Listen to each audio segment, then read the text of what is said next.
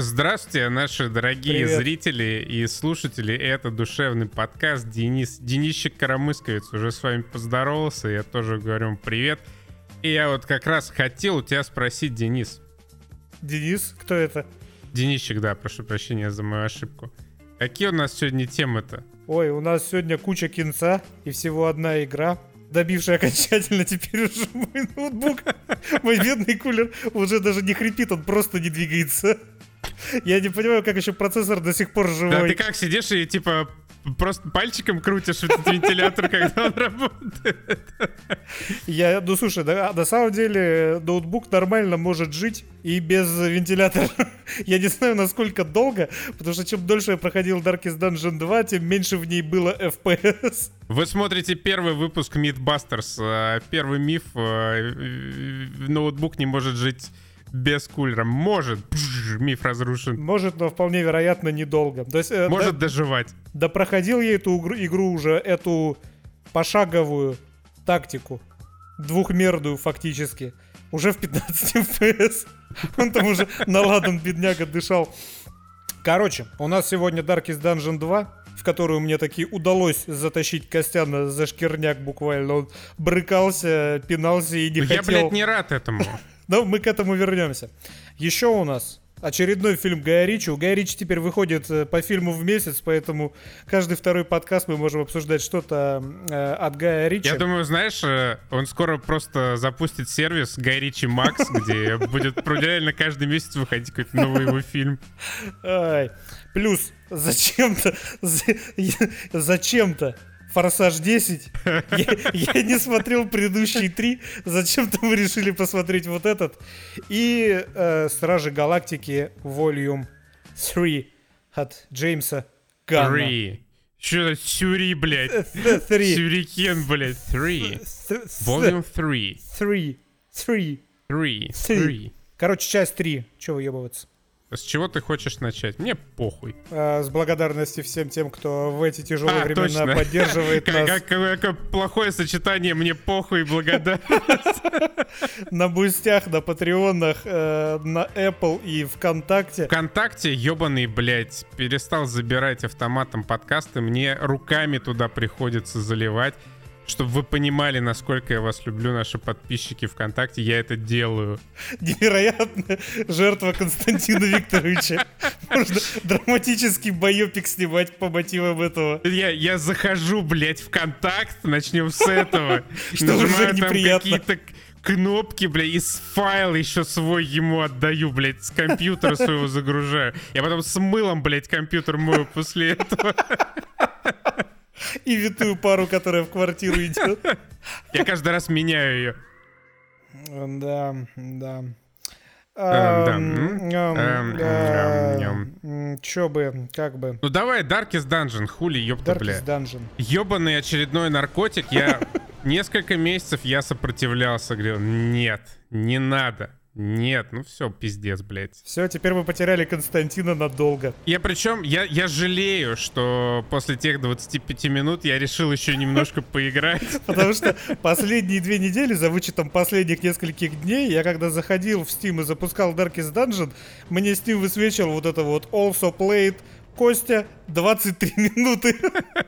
Я так понял, ты зашел, ты увидел экселевские таблички, где непонятно, что как работает, и все непонятно объяснено, и решил забить вообще на Darkest Dungeon. Ну да, я зашел уставший, и после работы, и после бокса, и тут я это запускаю, и мне вот это начинается. Плюс 15 по ЗДЦ и в ХП меньше, чем 3%, при условии, что персонаж горит на 15% своего тела. Я такой, ебать. Нет. Ну, а потом наступили выходные. Я такой, ладно, я просто еще разок запущу, чтобы было, как бы, чтобы аргументированно по 2 скриншотам насрать на эту игру, когда мы ее будем обсуждать. И пиздец, блядь, я очнулся в 4 утра за компом со стеклянными квадратными глазами. Это просто, блин, ну ебаные тактики, их надо запретить. Не играйте, блядь, никогда. Мы сейчас будем пиздец расхваливать Darkest Dungeon 2, но запомните, не покупайте это ебучее дерьмо, блядь, бесплатно даже его не берите. Сожрет тебя, блядь! Кусок нас уже сожрал Midnight Suns полгода назад, от меня ногу целую в эквиваленте времени оттяпал первый Darkest Dungeon, и вот второй. Ох, я очень люблю первую часть, у меня суммарно в нее наиграно уже, наверное, часов 150, при том, что проходится она за 60. И я дико перся от боевки первой части, от того, насколько она интересная.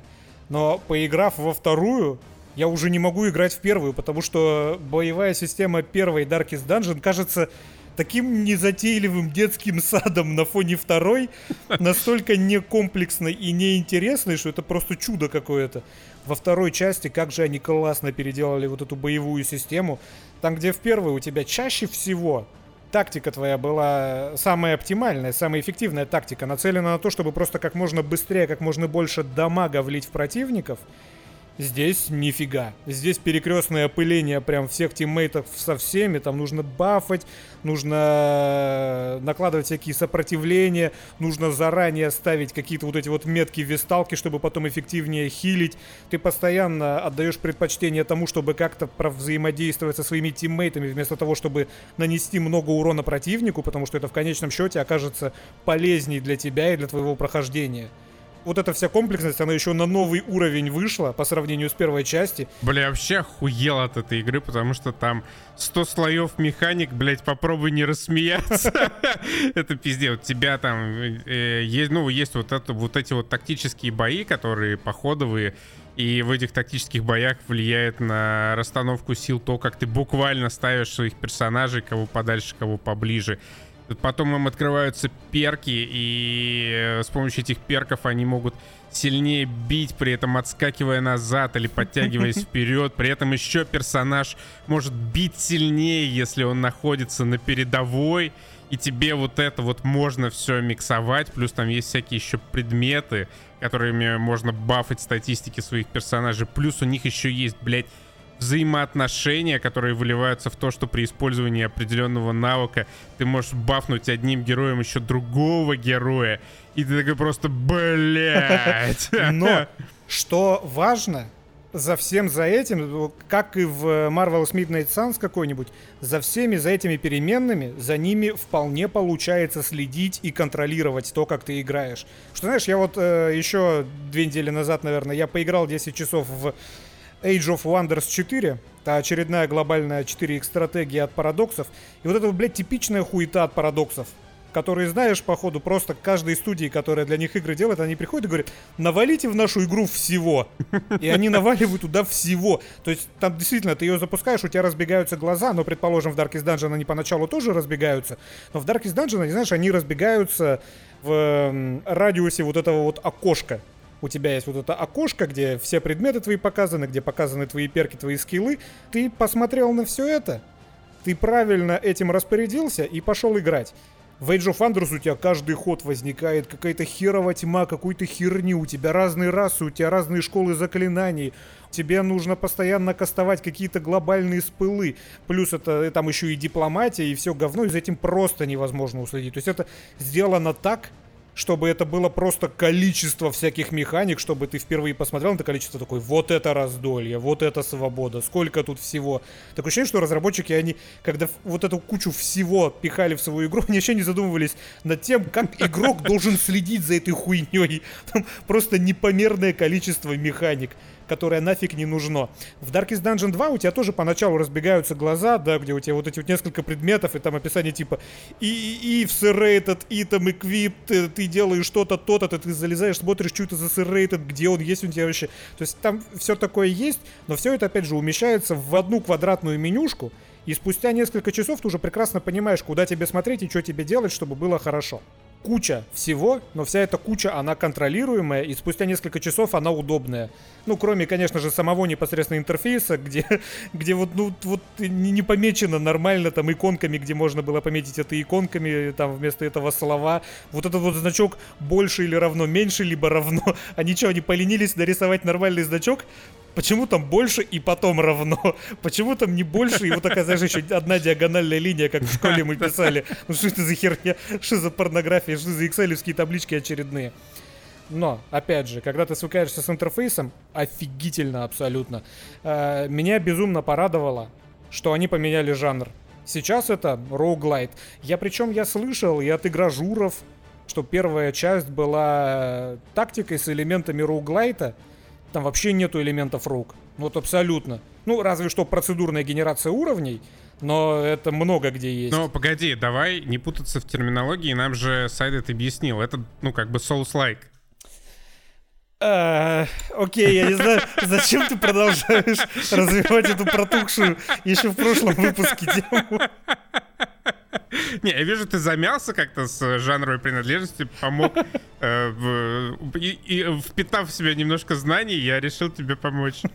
Короче, раньше это была просто тактика, тот же самый XCOM, абсолютно тот же самый с режимом Терминатора. Это вообще не было роугом. Соус-тактика. Это не было роугом ни в какой степени. Не было соус-роугом. А теперь это роуглайт. Действительно, ты начинаешь каждый забег голожопом. Соус-роуглайт. Начинаешь каждый забег с 4 голожопыми бичами, и ты примерно 2 часа идешь к финальному боссу. Всего там 5 таких этапов, и отличаются они по сути только тем, что вот финальные боссы разные. Как раз что делает роуглайк роуглайком, это то, что ты не знаешь, как ты закончишь, когда ты начинаешь этот длинный ран. То есть ты начинаешь без ничего, за вычетом некоторых нюансов, но в целом без ничего, и к концу прохождения ты развиваешься так, как ты и не мог предположить, ты разовьешься. В зависимости от того, какие ты предметы получил, что тебе за перки выпали, что тебе за болезни у тебя появились, какие у тебя отношения сложились в коллективе. То есть вот это чисто другой формат. Они не просто сделали Darkest Dungeon 2, развив ту базу, которая у них была в первой части, они вообще базу поменяли целиком.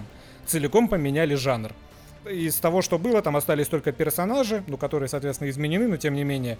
И вот эта вот офигительная боевка, как я понял, она вообще потом ее много кто пытался копировать, эту боевку. То есть это они впервые сделали вот это вот 4x4 замесы, где тебе важно следить за позицией в ряду каждого из этих человечков своих. Вот смотри, я почитал немного отзывов в Steam, что народ пишет, я не играл в первую часть. И наткнулся на такой общий комментарий, что, стало слишком дохуя рандома во второй части. Чего, блядь? И, это я тебе пересказываю. Я частично с этим согласен, потому что, например, для меня до сих пор не очень понятно, как развиваются эти ебучие, блядь, отношения. И что вот эти вот дебафы, блядь, означают, когда тебе пишут в карточке персонажа, что он любит приложиться к бутылке или дохуя пиздит. Я правильно понимаю, что если он дохуя пиздит, то он может просто пиздить хуйню, из-за которой портятся отношения? Вполне вероятно. Но это, видишь, это не рандом, это просто некоторая вуаль. Некоторые из этих перков, они, например, запрещают тебе употреблять конкретные предметы в таверне. Этого прямым текстом как бы не сказано.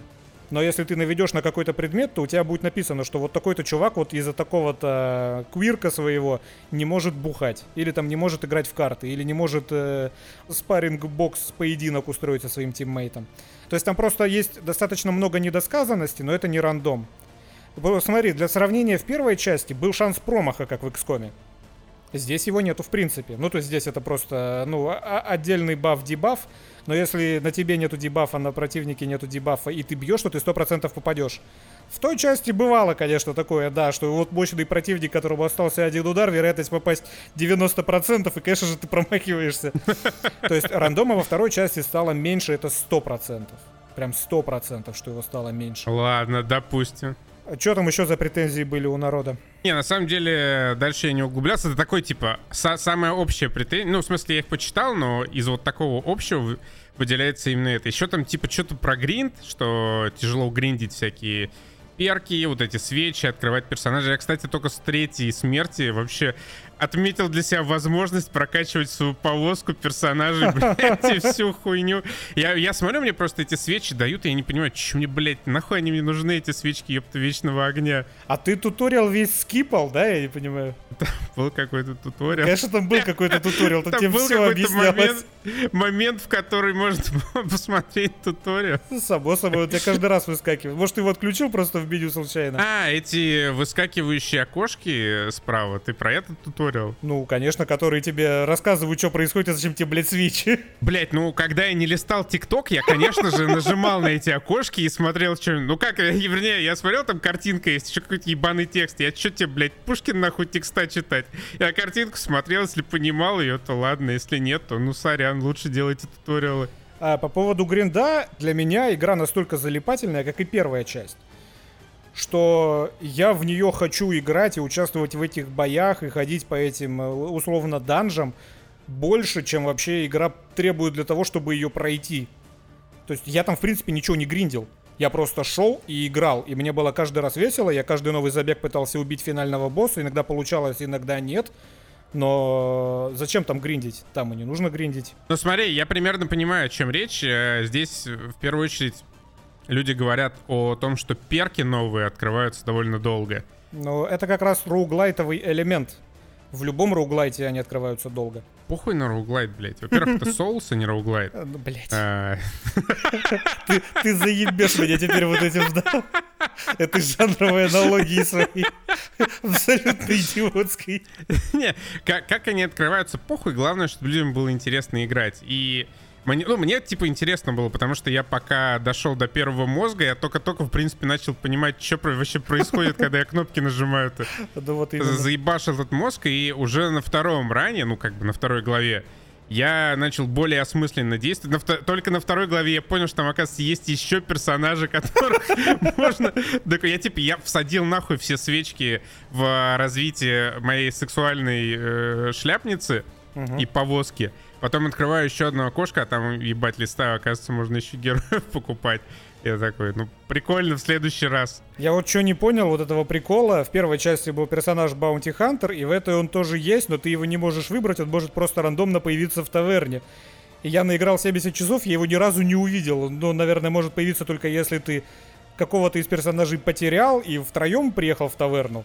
Такое у меня было, но этого Баунти Хантера я не раз... То есть я не видел целого персонажа из игры. До хрена его сделали вот таким. До хрена его сделали каким-то опциональным в таверне, и то рандомным. Что за прикол? Ну, супер раритетный, а ты думал? Ну, блин, странная система. Вот что касается гринда, в первой части, если ты терял какого-то персонажа, ты терял его навсегда. И цель в первой части была зачистить 4 финальных подземелья, которые, сука, сложные. И, соответственно, если ты вот прокачал там 4 себе персонажа до максимума, пошел туда и проиграл, то ты потерял минимум, ну, одного, предположим, если ты вовремя съебался, ты потерял одного в лучшем случае. И тебе заново нужно качать этого персонажа, ну, или какого-то другого, опять до 6 уровня. Ну, это как бы гринд гораздо больше, чем во второй части. Так-то в целом, потому что во второй части ты никого не теряешь. Ты можешь завалить ран, но потом ты начнешь снова заново его, и ты можешь выбрать любого, опять же, из персонажей. Даже из тех, которые погибли. Ну, это, к слову, просто о том, что гринда стало больше. Не согласен. Ну, мне, кстати, вот эта система, она как раз очень понравилась. Ну, из всех Souls игр, наверное, Darkest Dungeon...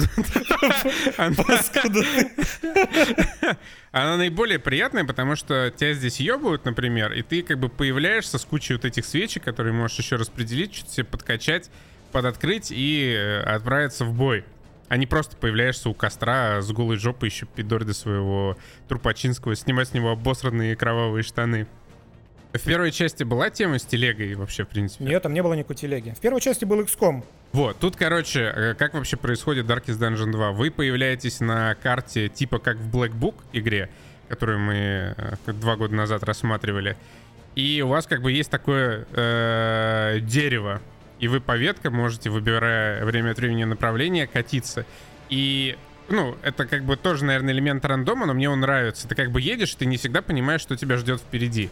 Там могут быть вопросительные знаки. Если ты возьмешь определенный предмет или прокачаешь телегу, ты частично эту карту можешь для себя открыть. Но в целом есть такой некий элемент неизведанности. И это тоже прикольно. А ты, подожди, ты в курсе, что там существуют наблюдательные башни, которые открывают всю карту? Ну, конечно, в курсе. Ну ладно. Ну, они ж тебе не каждый раз попадаются. Просто вдруг ты не читал тутор, может, ты не в курсе. Не, я не читал тутор, просто я один раз наткнулся на эту башню и понял, что они есть. Но как бы по умолчанию карта у тебя скрыта полностью. Если ты подкачаешь телегу, она у тебя открывается частично. Ну и если ты найдешь эту башню, она у тебя открывается полностью. Плюс ты можешь еще и другими способами полностью открыть. Там типа помочь этим Desperate Few. Беженцам, да-да-да-да. И прикол в том, что ты даже пока едешь вот по этой карте, просто по линии, тебе нужно менеджить свое путешествие. Если ты, например, знаешь, что впереди тебя ждут 3 кочки, которые сломают тебе колеса, а у тебя только, например, 2 единицы жизни колеса, тебе нужно это учитывать, потому что когда ты 3-й раз напоришься на кочку, тебе придется сражаться, и во время сражения поочередно один из твоих героев всегда будет стоять и ремонтировать колесо. То есть такое, типа, дополнительное усложнение. Пока его пиздят, да, его там, ему уже пятку обгладывает какой-то, блядь, трупоед гнилой, а он стоит, завинчивает гайки на колесе со словами «Давай, Доминик, спасай свою семью». Опять же, противники. Вот точно так же, как изменили спылы твоих персонажей, достаточно сильно поменялись и противники. У них тоже по большей части стал, ну, гораздо больше, чем в первой был запас обилок, которые они могут кастовать. Они тоже могут делать камбухи, как и игрок, против твоих персонажей, соответственно, что очень больно и неприятно. И тебе вот тоже все это нужно контрить, и сделано, конечно, потрясающе. И боссы тоже классные. Не только вот эти вот 5 основных, но и боссы каждой локации, которых нужно завалить, чтобы тебя к последнему пустили. Они тоже очень классно придуманы. И что еще? Игра еще пиздато выглядит. У нее отличный арт, она круто озвучена. А у нее классный саундтрек, и в нее просто кайфово играть. Ну, типа, я вот реально, если запускаю Darkest Dungeon, я не могу от этого дерьма отлипнуть вообще никак. Вот, по крайней мере, пока не пройду 1 этап. Потому что это настолько... Ну, как любая вот эта ебучая сраная тактика, как XCOM, как Midnight Suns и прочее-прочее, это дерьмо, оно залипательное, потому что тебе как бы надо думать, но... У тебя есть время для того, чтобы думать, а не как когда ты в экшен сидишь, тебе надо постоять. Да, ты не устаешь, ты просто потихонечку ковыряешь, колупаешь, а так как каждый бой — это такая головоломка, тебе, блядь, всегда по кайфу эту головоломку разгадывать, с учетом того, сколько переменных и сколько механик в Darkest Dungeon 2, это просто какой-то турбо, это, блядь, крокодил высшей пробы, гейминговский Dark Souls крокодил. Ну да, первая часть, она была стильной, а вот эта часть, она осталась стильной, но она при этом еще и безумно красивая. Конечно, первые несколько часов я просто сидел и охреневал от того, какие там анимации, как там классно показано попадание, еще что-то. Я прусь даже от этого эффекта, когда вот ты накапливаешь стресс до максимума, и у тебя либо резолют, либо ты срываешься, и он смонтирован через черный экран. Просто все чернеет на долю секунды, и потом этот резолют. Вот черный экран, когда запускается катсцена в Days Gone, это дерьмо просто полное, кусок кала. Суки, никогда больше игры не разрабатывайте, ублюдки. Они не будут. А черный экран в Darkest Dungeon 2 — это просто ахуй. Это абсолютно новая механика. Такого в играх, в принципе, еще никогда не было. И это удивительное художественное решение, особенно для Souls-like. Ты слишком глубоко зарылся в свой гнилой сарказм. Как озвучен этот мужик, даже, ну, он и в первой части, и во второй озвучен абсолютно одинаково. Я дико прусь от этого эффекта, когда, особенно, знаешь, ты вот этот в часовенку приезжаешь, где у тебя воспоминания. О, потом еще про воспоминания. И как вот он там звучит, когда у него, знаешь, у него такое эхо еще до того, как он произносит слова. Я даже не знаю, как это описать. Такое реверсивное. То есть он такой...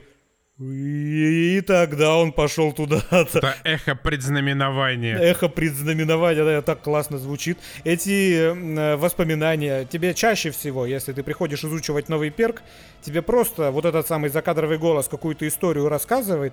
Но иногда это прям такие мини-игры, примерно как были и в Marvel's Midnight Suns, только там они были сложными, тебе нужно было какой-то хитрый алгоритм вычислить. А здесь они просто атмосферные, там какая-нибудь своя локация, где ты со своими механиками должен что-то сделать.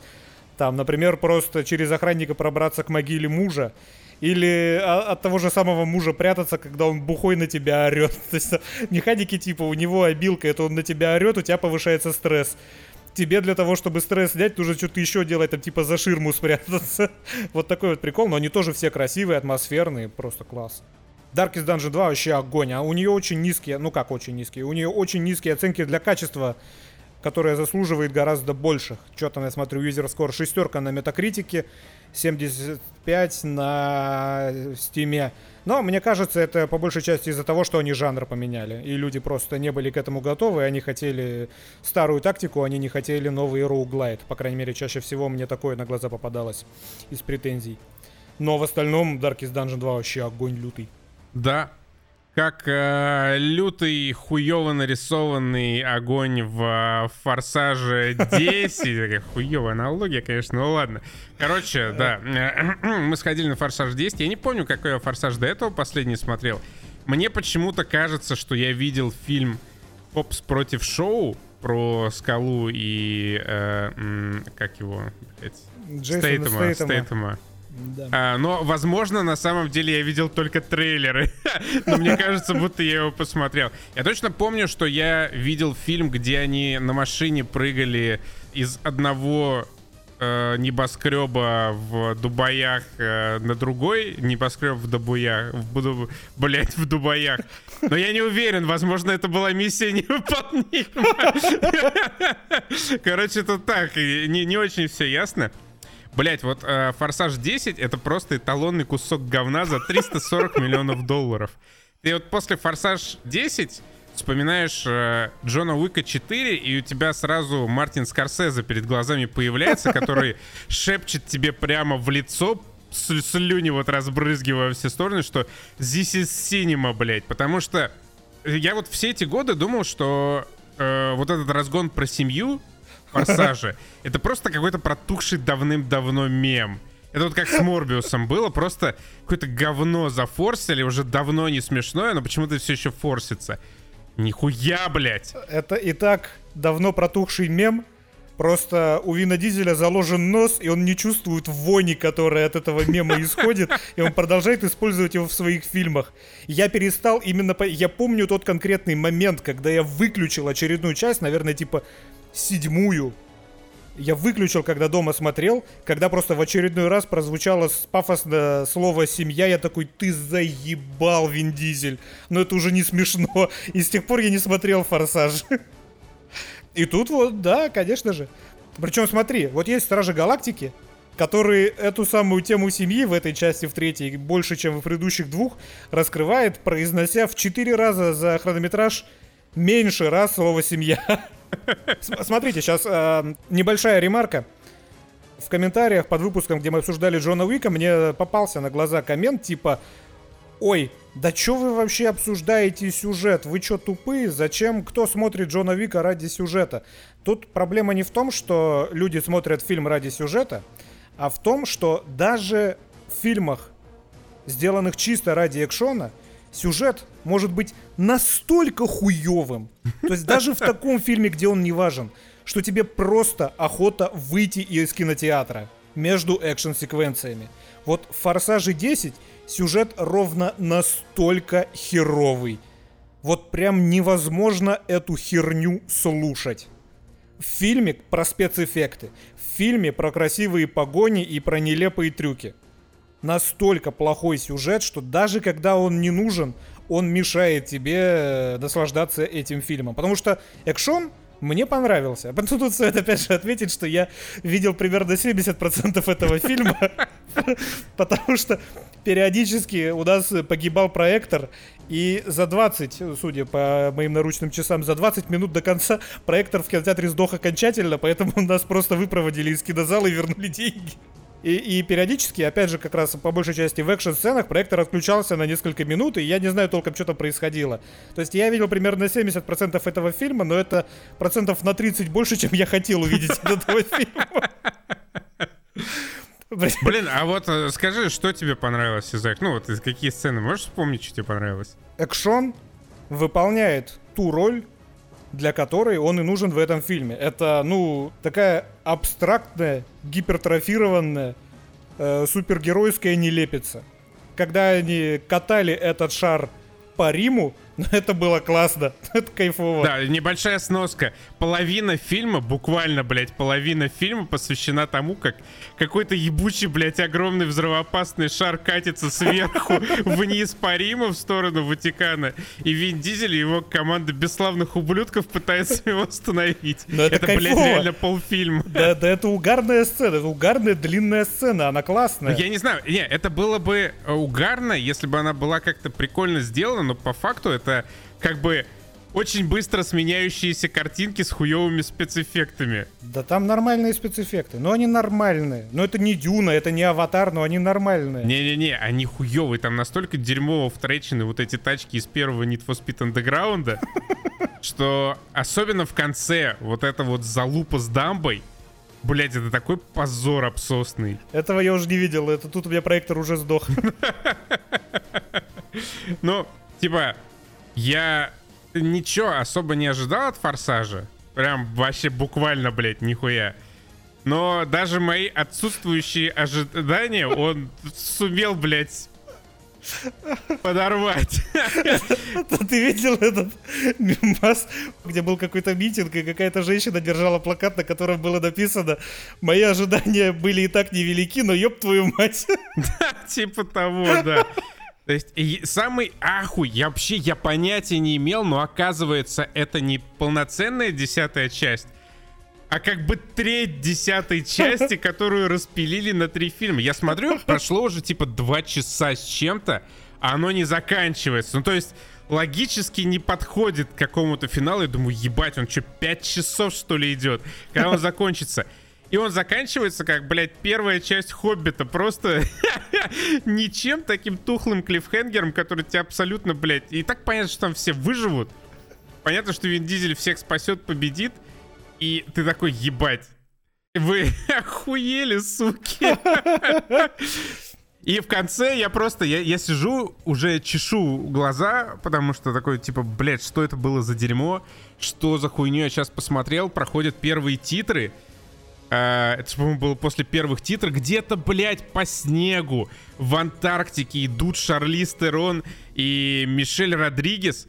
Откуда-то, блядь, из-подо льда какая-то субмарина, нахуй, высовывается. Из нее, блядь, с биноклем вылезает Галь Гадот. Я просто думаю, что за хуйня, блядь. Вся суть сюжета в том, что... время от времени в кадре появляются какие-то вот персонажи старых частей, которые, мне казалось, уже умерли несколько частей назад. Дважды умерли, блядь. Галь Гадот, она же умерла на этой взлетно-посадочной самой длинной в мире полосе, нет? Я хуй знаю, вместе с этим азиатом. Вместе с этим азиатом. Я точно помню, что азиат умер, но его как-то, блядь, вернули. Ну вот ее как-то вернули. То есть это уже просто реально как в Марвеле, только куда менее изящно, чем в Марвеле. Кто бы мог подумать, что такая фраза где-то когда-то прозвучит менее изящнее, чем в Марвеле. Они возвращают вот этих старых героев. И эти старые герои, они присоединяются к этой семье. Эта семья — это вообще какая-то непонятная субстанция. Туда входит абсолютно любой персонаж из предыдущей части, и все они семья, и всех их Вин Дизель любит как своих родных. Чё там, скажи мне, по лору, ты знаешь, с Брайаном? Он мертв? Я жив? Не помню. Я помню душещипательную сцену, где они разъезжаются по разным дорогам. Но... А что там дальше произошло, я хуй знает. По-моему, он умер по сюжету. Это, по-моему, как раз последняя часть, которую я видел, где что-то, блядь, Вин Дизель там еще бьет, блядь, по земле своим тапком и под Джейсоном Стэтэмом или, блядь, скалой обрушивается парковка на 5 этажей вниз. Это, по-моему, оттуда вот эта вся хуйня. Короче, нет, не в курсе я лора. Причем вот все эти персонажи, они заняты чем-то своим. Я очень сомневаюсь, что каждое это свое, оно как в «Очень странных делах» в конце фильма слилось во что-то единое. То есть зачем вообще там приключения вот этого пацана и... Джона Сины. Зачем нам показывают, как эти токены путешествуют по Лондону в контейнере с навозом, пересекая границу? Причем, ты обратил внимание, да, что они всех токенов в одну кучу закинули? Там мулатка, два негра и азиат. Они где-то в стороне от основного действия. Ходят по каким-то, господи, притонам, компьютерным клубам, какие-то паспорта подделывают. Нахрена это все нужно? Но я так скажу, Натали Эммануэль прекрасна, а ее британский акцент великолепен. Что помогало мне смотреть этот фильм в сюжетные моменты между экшоном, это то, что некоторые актеры нормально играют. И почти все женщины офигительно выглядят. Просто услада для глаз. Да, вот эти наряды Бри Ларсон. Да. Прям мое уважение. Шарлиз Терон божественно, как всегда. То есть, ну вот, «Форсаж 10» я бы предпочел, чтобы вместо всего вот этого тупого сюжета с бесконечным количеством раз повторенного в пафосных ситуациях словом «семья», вместо них мне бы показывали просто Шарлиз Терон или просто Бри Ларсон. И чтобы в каждой новой сцене у нее был новый наряд, только так вот обязательно. Да, вот эта вот сцена с переодеваниями из «Чудо-женщины», вот ее с Бри Ларсон снимите и полтора часа показывайте, пожалуйста. Это будет лучше. Ну и, конечно, главный женский персонаж Джейсон Момоа. Мое уважение. Офигенно сыграл. Вот это развлекательный персонаж. Вот человек посмотрел явно залпом все в «Пиратах Карибского моря». Такой: о, бля, Джонни Депп как исполняет. И погнал на площадку «Форсажа». Чтобы вы понимали, это какой-то шизофреник-биполярщик, который вечно творит какую-то абсолютно неадекватную херню, неадекватно двигается, неадекватно говорит, но он делает это достаточно талантливо, чтобы это было весело. Когда он сидел каким-то, господи, то трупом ногти маникюрил, педикюрил. Как он постоянно там ужимается и подкалывает этого Вина Дизеля. Но вот есть ряд персонажей, за которыми интересно следить. К сожалению, в их число не входит Вин Дизель, потому что, ну, херово играет. Мишель Родригес никакущая. Оба эти афроамериканца. Ну, да, Криса, этих, да. Блядь, оба. Ну и написано им по большей части тоже херня, которую неинтересно слушать. Прям, ну, типа, ну, тут, ну... Вин Дизель хочет, как Майкл Бэй, красивый экшон с машинами. Это получается. Мне кажется, это получается. То есть это я смотрел с удовольствием, пока не мерцал экран проектора. Бля, хуй знает. Вот мне кажется... «Форсаж 10» — это вот такая просто тотальная безвкусица, у которой не было даже своего какого-то общего стиля. А чем, скажи мне, это отличается от «Годзиллы против Конга»? Так ничем, это абсолютно одинаковые фильмы. Это вопрос сейчас нахуй меня врасплох застал, вообще ничем. Ну, как бы, вот. Ничем, но я строго убежден, что и «Годзилла», и «Конг» играют лучше, чем Вин Дизель. Это так. Это так. Да. Меха-Годзилла, конечно, еще может посоперничать с Джейсоном Момоа, но что касается главных героев, тут, блядь, без вопросов. Не, просто «Годзилла» и «Конг» — это трэш, но трэш, у которого есть хотя бы какой-то свой стиль. Там же просто у «Форсажа 10» я уже потом почитал, когда посмотрел, там на «Переправу коней» сменили режиссера конкретно. А, они там с Лином поругались, да? Я хуй знаю, кто там. Да, Джастин Лин, по-моему, был раньше. И взяли этого Луи Летерье, который всякое дерьмо снимает. И, ну, и вот «Форсаж 10», пожалуйста, перед вашими глазами. Вот, короче, срака, блядь, полная. Я посмотрел это позавчера, «Форсаж 10», а вчера я сходил на «Третьих Стражей Галактики». Блядь, какой же это охуенный фильм.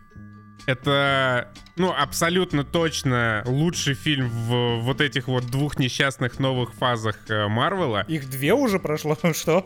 Ну, одна прошла, вторая началась, то ли с «Пантеры», то ли с этого, блять, «Муравья». Mm-hmm. Ну, короче, так или иначе, уже пятая фаза идет.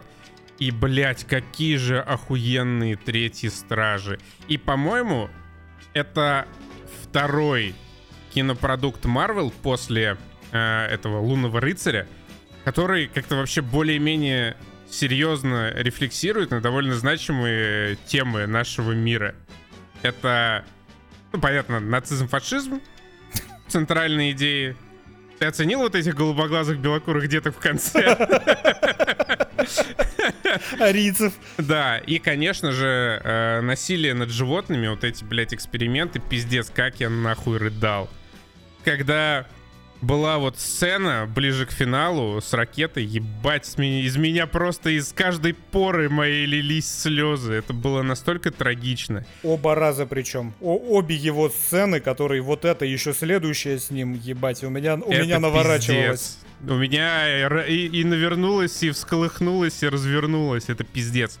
И это один из немногих фильмов Marvel, где актеры отыгрывают вот полный спектр. От комедийного до драматического. До орательного. Да, вот этот момент, когда в самый накал страстей Крис Пратт орет, у него там слюна во рту прям пробирает. Это очень хорошо было. То же самое Зои Салдана, когда вот она его швырнула в эти мониторы. Тоже, блять, как она там исполнила. Как Карен Гиллан исполнила, когда они на корабль попали, где вот этих детей-арийцев впервые... Mm-hmm. Вообще, там все прям исполняют. И вот это как деконструкция жанра, когда вот они попали к этим трем моллюскам, огромным зубастым в конце, и Мантис такая, типа, давайте не будем их ебашить, они же просто боятся, что, ну, типа, мы их сейчас убьем. Прям вау. Ну и в самом... Ну, ладно, без спойлеров. Короче, это... Ну, для меня это не просто лучший фильм в вот этой новой фазе, это, в принципе, один из лучших фильмов Marvel, потому что он очень чувственный, по-хорошему чувственный, он прямо на эмоции. Драматургия работает отлично. Работает на 100%. Я, честно, от Джеймса Ганна не ожидал. Я небольшой его фанат, хотя в целом мне более-менее нравится все, что он делает, но типа так, норм. Слушай, ну вот первые двое стражга, как склоняется это слово? Первые... Два стражи галактики. Первые два фильма в цикле «Стражи галактики», они такие были... Они были хорошие, но они были вот шаблонные. То есть когда у них еще был какой-то общий шаблон, они были выполнены... прекрасно, лучше, чем многие другие. Я вообще считаю, что «Стражи Галактики» первые и вторые даже тоже, но это одно из лучших, что было в MCU в целом. Они просто как самостоятельные фильмы, они прекрасно работают по всем параметрам. Но здесь он прям углубился вот в этот драматизм, вот эти вот 30 минут хронометража, которые сняли просто про ракету. Они прямо работают. Это причем... вот, ну, как пятая серия в «Лунном рыцаре». Да, в целом. Отдельный piece of art. Причем мне не нравится в этом фильме очень часто визуальная составляющая. Вот этот весь секвенс на вот этом вот корабле, который, знаешь, для которого декорации сделаны из отходов с ближайшей каучуковой фабрики и нескольких галлонов краски разных цветов. С вот этими вот идиотскими костюмами, в которых Нейтан Филлион был наряжен. Блять, да, вот с этим идиотским Нейтаном Филлионом. Какая-то сраная мерзость. Но Джеймс Ганн любит такую мерзость. Такая мерзость была и в последнем акте «Отряда самоубийц», такая мерзость была и в сериале «Миротворец». Кстати, у него постоянно же кочуют актеры. Тут вот тебе главный злодей, это тот их черный предводитель из «Миротворца». Жена его, опять же, тут же вместе с братом из «Миротворца». Блять, за Натаном Филлионом еще и Молли Куин притащили из «Касла». Она там на вторых ролях играет. Это его рыжая дочка из «Касла». Господи, я уже не помню совершенно ее. Вот эта вся мерзость, и эта мерзость, она в значительной степени меня поначалу отталкивала и в... эпизодах про ракету, потому что вот эти вот все животные, которые прям вот такие вот изуродованные и вызывают очень странные чувства, то есть они все как бы показаны тебе как милые зверушки, но вот эта вот их милость, она очень контрастирует с их образом. Мне кажется, это прям вот величайшее достижение этого фильма, вот как раз именно эти зверушки. Да, что их очеловечили. Да, только, вот, блядь, первое слово, которое говорит ракета, это, блядь, hurts. Больно, да. Это прям такой ужасный момент. И вот эта вот сцена, когда они вчетвером лежат и мечтают, ее, если что, выкладывали отдельно, это не особо спойлер. Она такая прям душераздирающая. Они вроде бы мило лежат и мечтают о каком-то будущем, но ты смотришь на эту зайку с отрубленными лапами, с заделанным какой-то стальной хуйней, какой-то ртом. И просто у тебя внутри все сжимается, потому что это какой-то пиздец. Ну и вот, собственно, вот эта вот семья, вот Форсажа, Вин Дизель на протяжении уже скольких, 15 фильмов подряд, он такое ощущение, что он считает просто, что если ты произнесешь слово «семья», все в зале такие: блять, какая драма, какая семейная драма, то это даст сценарию какой-то мощный элемент драматургии. Нет, это не так работает. Вот это работает как раз в «Стражах Галактики», потому что там это как-то настолько по-человечному снято и так грамотно разыграно. Это сделано гораздо изящней, интересней и в бесконечное количество раз более грамотно, чем это в «Форсаже» с абсолютно любым второстепенным персонажем, который в конце становится точно так же частью семьи. То есть ты уже даже не удивляешься, что у Вина Дизеля семья из половины людей на планете. У него в семье его, блядь, 3,5 миллиарда человек, потому что, ну, конечно же, так произойдет. Самое интересное, Вин Дизель в том числе играет-то и в «Стражах Галактики». Да, играет он в «Стражах Галактики» лучше, чем он играет в «Форсаже». Блин, и вот насколько дотянута каждая сцена в «Стражах Галактики». Вот это в конце «I bet we were fun» от Гаморы. Прям такой катарсис от этой просто одной сказанной фразы. Потому что просто она еще и снята отлично. Да. Ну и Салдана, потому что, конечно, отыгрывает. И Крис Пратт внезапно в этом фильме отыгрывает. Единственное, к чему могу придраться Крису Прату, это в начальной сцене, где он пьяный, но он там совсем не пьяный. Ну да, да. Просто чувак встал со стула и упал. Но вот, опять же, я абсолютно не ожидал от «Стражей Галактики» того, насколько меня в конце будет разрывать, потому что, когда вот все закончилось, я сидел и такой... Я не хочу, чтобы так... Я хочу, чтобы кончилось по-другому. Я хочу, чтобы ракета один туда ворвался и расхерачил этого ублюдка просто голыми руками. Вот насколько меня зацепило происходящее, что я хотел вот этого в конце. Насколько я злой был нахрен на все, что с ним произошло. Насколько меня зацепил его бэкграунд, что мне реально хотелось увидеть, как он человека разорвет голыми руками. Конечно же, правильно закончилось все. Правильно закончилось. Это, знаешь, этот финальный замес, это то, что должно было произойти в финале третьей части Mass Effect'а. Когда все они вместе, и все они вместе делают то, что должно было быть сделано. И как настоящие Стражи Галактики, они спасают буквально вот целую галактику. Всех этих существ, всех этих зверушек, просто всех. И вот этот конец под Dog Days Are Over. Добавлю небольшого дискуссионного элемента, несмотря на то, что мне безумно понравились третьи Стражи, мне понравились вот эти, блять, неторопливые планы. Вот самое начало, пиздец, великолепно, где ракета просто идет, играет музычка, класс. Вот этот лонгшот экшен, блять, охуенный экшен эпизод. Но я всегда считал и до сих пор считаю, что Джеймс Ганн хуёво чувствует музыку, несмотря на то, что у него прекрасный музыкальный вкус. И большей части... Как это сочетается?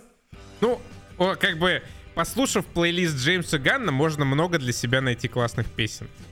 Но почти в любой экшн-сцене с кастомной музыкой лучше вставить оригинальный саундтрек от композитора, и будет пизже. Причем, что этот, господи, Джон Мёрфи там такой разъеб написал. Там, особенно в эмоциональных моментах, там прям музыка очень кстати. Да, вот как бы есть все же разница между моментами, когда, например, начинается иммигрант сонг в третьем Торе. Это прям качает охуенно. И вот этими моментами, когда в Стражах просто ни с хуя начинает играть какая-то музыка, и она как бы просто играет. Потому что, ну, типа Питер Квилл слушает свой Walkman. Ну, слушай, я с тобой соглашусь в том плане, что в третьей части музыка не очень... Тут я согласен, что мне она вообще не понравилась. Но вторая и первая, там отличный саундтрек, который отлично вшит в фильм. Я частенько пересматриваю сцены чисто из-за музыки, из этих двух первых фильмов. Ты чё, когда там этот под «And if you don't love me now, you will never love me again» во второй части Питер Квилл летит вперед, есть. Это просто божественно. Моменты есть, но как бы в целом, если взять все музыкальные эпизоды, многие но из них как бы части не особо, особенно в третьей, как бы не особо работают. И, ну, в частности, вот этот экшен, пиздатый экшен-эпизод, снятый одним планом, он бы намного лучше смотрелся с музыкой от Джона Мёрфи, потому что, ну... Да. Вот с этим согласен. Хотя, ну, Dog Days Are Over была пиздато вставлена, было хорошо. А в остальном, ну, так сойдет. Короче, Стражи Галактики, часть 3, охуенные. Обязательно посмотрите, сходите, если есть возможность. Оно того стоит. Я прям даже второй раз еще захотел сходить посмотреть. Это прям великолепно. Один из немногих фильмов Marvel, где вот все дотянуто, все дожато, все сцены работают.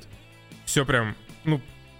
прозвучит, конечно, очень амбициозно, но не то, что прям безукоризненно, но очень хорошо.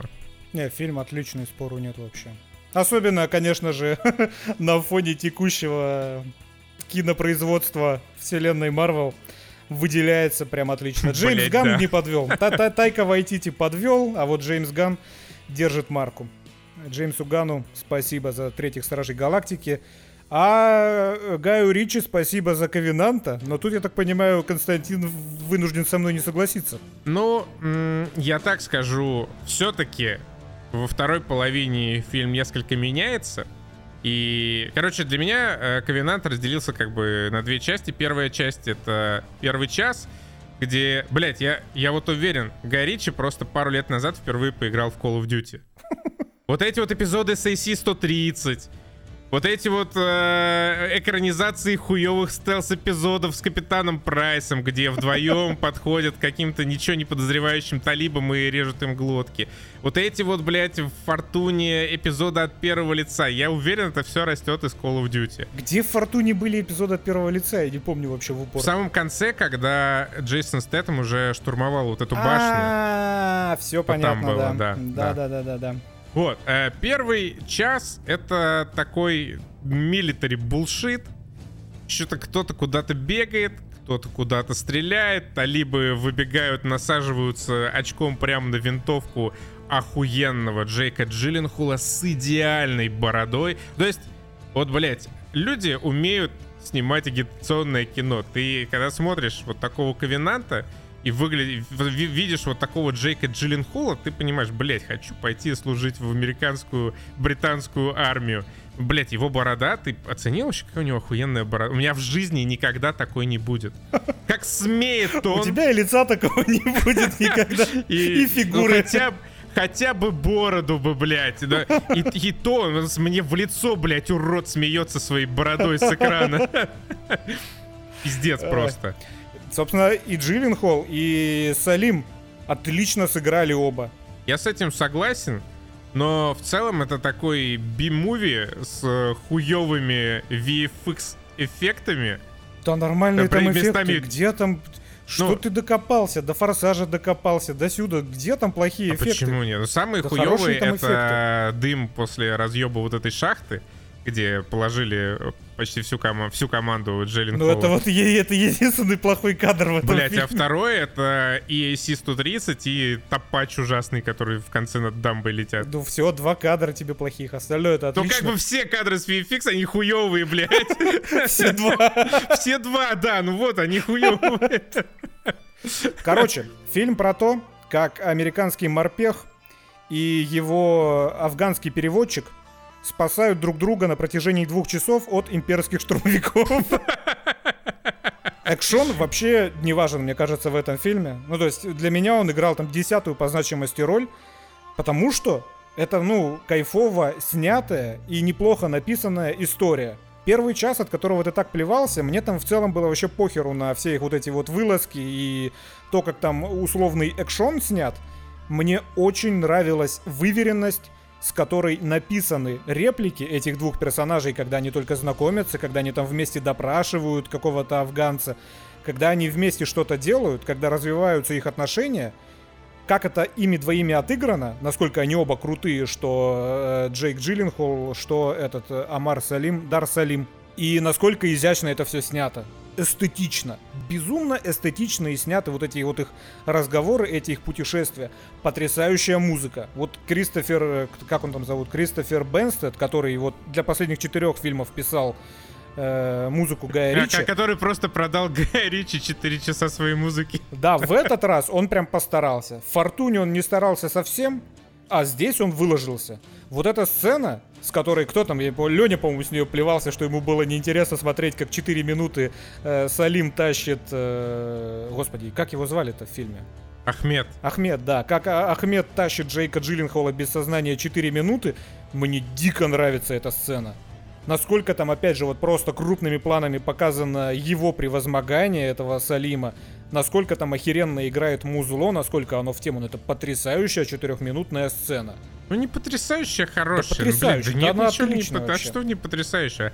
Хорошо, эмоции хорошо переданы. Вот этот Ахмед прекрасно справляется со своей задачей, но он реально просто тащит его весьма по-суперменски голыми руками, деревянные ручки телеги тянет вверх. Как он, опять же, в процессе этой сцены взаимодействует сначала с талибами, потом вот с этими, с очередными беженцами, которых он встречает, с которыми он договаривается о помощи.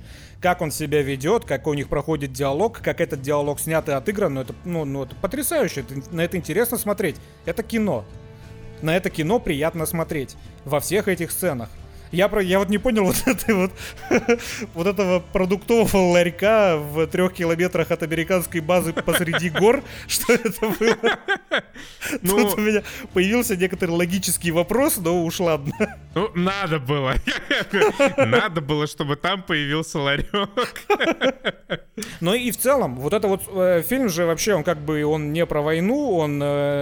Вот этот сюжет, его можно было снять и про какие-нибудь, господи, мафиозные группировки Сан-Франциско. Ну, это такой лайтово антивоенный фильм такой. Да он даже не то, что антивоенный. Там... Не, он как раз именно про это, потому что там же в конце как бы вся его антивоенность, она раскрывается буквально в последнем кадре, где тебе слайд показывают о том, что... Из 2000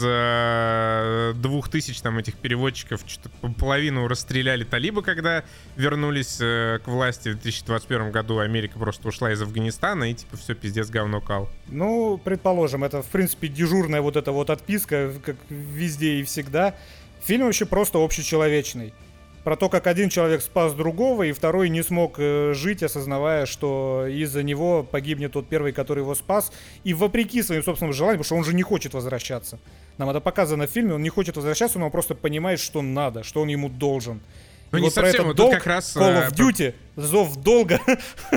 Про зов долга этот фильм, ты был прав, это основано на Call of Duty. Снято под впечатлениями от Call of Duty. Как раз вот что меня оцепануло в этом фильме, это как раз сцены в Америке с Джейком Джилленхолом. Он не просто чувство долга испытывает, его прямо разъедает это.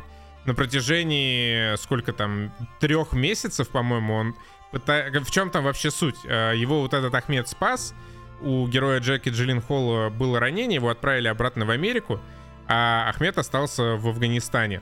И с ним очень хотят поздороваться талибы. Да, за то, что он спас американского солдата. Америка ему как бы обещала визу, но в общем режиме. Ближайшее окошко будет доступно через 4 месяца, вот вы в какое окошко заявление подавали, туда потом и приходите. И в течение нескольких месяцев герой Джилленхола уже на гражданке пытается дозвониться до визового центра там какого-то и договориться, чтобы Ахмеду дали визу, чтобы как бы свести с ним счеты, ну, в хорошем смысле, чтобы как бы помочь ему выбраться из Афганистана. И его вот эта вот вся бюрократическая машина перемалывает тоже вот ветерана, вернувшегося с войны. Ему постоянно говорят, повисите на телефоне. Ему ничем не помогают. Ему говорят, что в порядке живой очереди там Ахмед может обратиться за визой через 90 дней. И вот Джилленхол там очень круто отыгрывает. Его вот прям чувствуется, как разъедает вот этот долг. Разъедает его бессилие. И он аж закладывает дом, чтобы заплатить ЧВКшнику и устроить операцию по спасению миссия Ахмед. Хотя ЧВКшник сам бы мог прилететь и весь Талибан расхуярить. Мы это знаем, потому что мы смотрели The Boys. Да. Фильм абсолютно лишен пошлости, вот этой сценарной пошлости. Вплоть до финала, где вот этот ЧВКшник такой, так это ж он, я брошу все и полечу его спасать. Но это ладно, окей, попрощается, ничего страшного. Но, опять же, просто, это очень приятно снятый фильм.